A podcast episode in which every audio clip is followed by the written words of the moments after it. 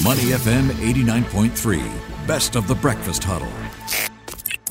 Why it matters on Money FM 89.3. Money FM 89.3. Good morning. It's the Breakfast Huddle with Adrian Abraham and Ryan Huang. Time now for Why It Matters. The inadequate supply of semiconductors has brought major supply chains to a halt, and it is not showing signs of recovery just yet. While you think that by producing more chips the crisis will go away, well, think again. Making chips is incredibly difficult and it is getting tougher. In fact, it takes years and billions of dollars to build a single semiconductor fabrication facility proving the shortage to be a complex challenge to overcome. The only way to alleviate the global shortage situation and prevent similar ones from happening is through resilient, sustainable supply chain. So, how exactly can the industry begin to do so? We have on the line Andrew Goh, Vice Chairman, SEMI Southeast Asia Regional Advisory Board. Andrew is also Corporate Vice President and General Manager, Southeast Asia Lam Research Singapore. Good morning, sir. How are you? Hey, how are you? Thanks for having me. Yeah, always a pleasure. Tell us more about SEMI. Well, SEMI is basically you look at the whole ecosystem of SEMI. It all consists of electronic, semiconductor, all the components that we make, all the electronic goods that we use. It's big ecosystem today covered under a SEMI. So if you look at things to you today, like your phone, right, and then even a washing machine, the car you drive, the infotainment that you have in the car and also at home, the smart home, all they are classified under the whole uh, semiconductor uh, industry. So I think this is uh, one of the very exciting time, and of course, this is a very difficult time for a lot of people like us, you know, uh, working from home and demand of electronic getting more and more, right? So I think these challenges continue to go up and then that's why the supply will continue to shrink because of all the COVID lockdown and things like that. So I think this is one of the most challenging times for a lot of people, including supplier and material, and also in terms of logistics. Yeah, Andrew, I'm looking at the background of SEMI, and you have, I guess, representation of electronics manufacturing and design supply chain, and you connect more than 2,500 members, and you've got 1.3 million professionals worldwide. Walk us through what is the objective of SEMI, what do you hope to do, and maybe some of the names worth mentioning as part of the membership. So SEMI is a non-profit, and basically what they do is to having a platform for all suppliers from all industry, especially in the semi industry, from material standpoint, from uh, equipment standpoint, and from fabless standpoint, and also from foundry fab standpoint. So we all are the member in the SEMI so that we all come together every year, depend on the region you have, that we actually come together and kind of sharing our challenges, issues, so that we can at least come up with some innovative solutions that the industry face. Yeah, I guess, you know, people listening to us this morning want an overview of the semiconductor industry. So, you know, the semiconductor industry, why is it making headlines of late? And, you know, the role of semiconductors in our lives, how essential and important are they? I think I mentioned earlier as well, semiconductor actually is in everybody's life today, right? Just imagine you have a phone today, right? And then without a battery and a phone without a camera, and then I'm not sure how you step out from home without a phone. So you look at the phone, inside there's so many of the semiconductor contents, right? It's just one example of uh, why it's important. Imagine now you work from home without a Wi-Fi, without a computer, right, without a phone line, whatever. So I don't think you can work from home. So semiconductor become very important in everybody's part of life. So I think that this trend will continue to do more and the semiconductor continue to grow. Yeah, Andrew, I'm wondering about Singapore. Where does it fit into the global supply chain and its role in the semiconductor industry? Because when I think about semiconductors, I think about Taiwan and big names like TSMC. So for Singapore, how does it fit in? Uh, Singapore definitely contribute to a certain portion of the ecosystem and supply chain for semiconductor in the world. So that's been there for the last almost 30 years since I started my career here. So they all have a different ecosystem. For example, they have a foundry, they have a memory, and they also have supply chain like ourselves, like we support the equipment. And also we have a fabless guy designing a chip so definitely they are part of the whole ecosystem depend on the end product that you're trying to do. For example, you take a phone maker, the phone maker definitely need chip for somebody. And the chip can become the Singapore and the a certain memory part can come from Singapore as well. And then how do we get the chip shipped to another region?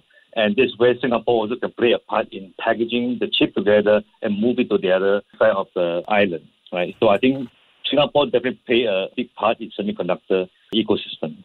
Andrew, you're also corporate vice president and general manager Southeast Asia Lam Research Singapore. You know, what are companies such as Lam Research doing as part of an effort, you know, in regards to challenges that the semiconductor industry is facing?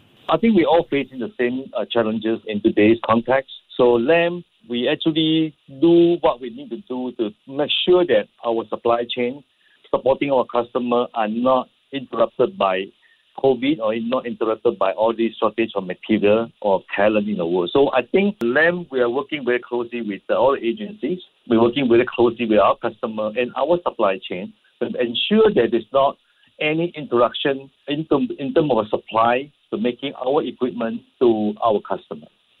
Yeah, Andrew, we hear a lot about the shortages of chips. Maybe you can take us behind the scenes a bit. How hard is it to make more chips? What are the cost pressures like, and what are the moving parts behind the scenes? Well, chip making is what you I mentioned earlier. It's one of the very expensive process as well, and then you need many many parts to make one chip. Right? It's just like any one of the equipment are missing, you cannot make a chip.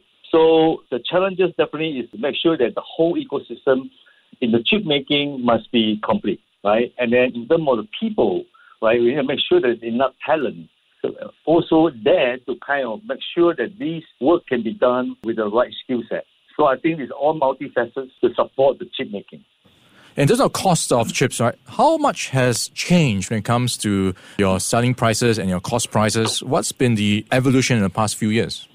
Well, I can't comment on the chip price. I'm sure that definitely along the year is inflation, there's a cost associated to the logistic point of view. I think definitely there will be see a continue to increase in terms of the cost of making chips going forward. You know, there's a lot of talk about sustainability and the role it plays in the semiconductor industry. What are some of the trends in the areas of innovation that will help improve sustainability efforts across the board? Also, you know, beyond sustainability, where does diversity and inclusion sit in the entire scheme of things? Okay, there's a two question here. So one is sustainability. We look at all the sea rising level, drought, flooding. Definitely, there's a there's immediate call for all semiconductor company in the ecosystem to do something, right? So I think if you look at a lot of innovation going to the alternative energy, right? For example, clean energy. Singapore, if you look at, they do a lot of solar energy, right? So this one way semiconductor play a very important role to ensure that, that we can have that alternate energy in this part of the world by having the great innovation. So the great innovation also comes from a diversity background of people, right? And then, you know, in this part of the world, if you can see there's a diverse uh, workforce and background, experience, so they actually bring in a lot of new innovative ideas on how to make this sustainable energy so-called sustainable in our current environment. Yeah, Andrew, that's a very interesting point because not many people might know that the industry for chip making requires a lot of water. In fact, Taiwan went through quite a bit of a trouble because of a drought and they could not supply enough water to some of the sectors. So water definitely is a challenge, but I think as time goes, technology advances. I think today the water has been recycled, right? I think there's a very smart way to recycle the water use in the fab fabrications. So I don't see uh, water become the biggest uh, challenges today in terms of getting the water recycled and reusable. So we've talked about sustainability, we've talked about the challenges. Let's move on to the future of the semiconductor industry. So the next few years, right? How does Lam Research see the industry evolving and what challenges lie ahead? Well, definitely, we all as a consumer we like to have uh, very powerful devices like a phone. So today, look at phone, we get actually can do 80% of a computer is doing today, and then you can be mobile, right? So you want to be faster, you want to be energy saving. So all these have to come with the innovation. So it means that company like Lam, we continue to invest in R&D to make sure that we can pack more devices smaller devices with the same function or maybe with a better function so that we can have such a high performance chip going forward. So I think R&D investment is very important for Lam.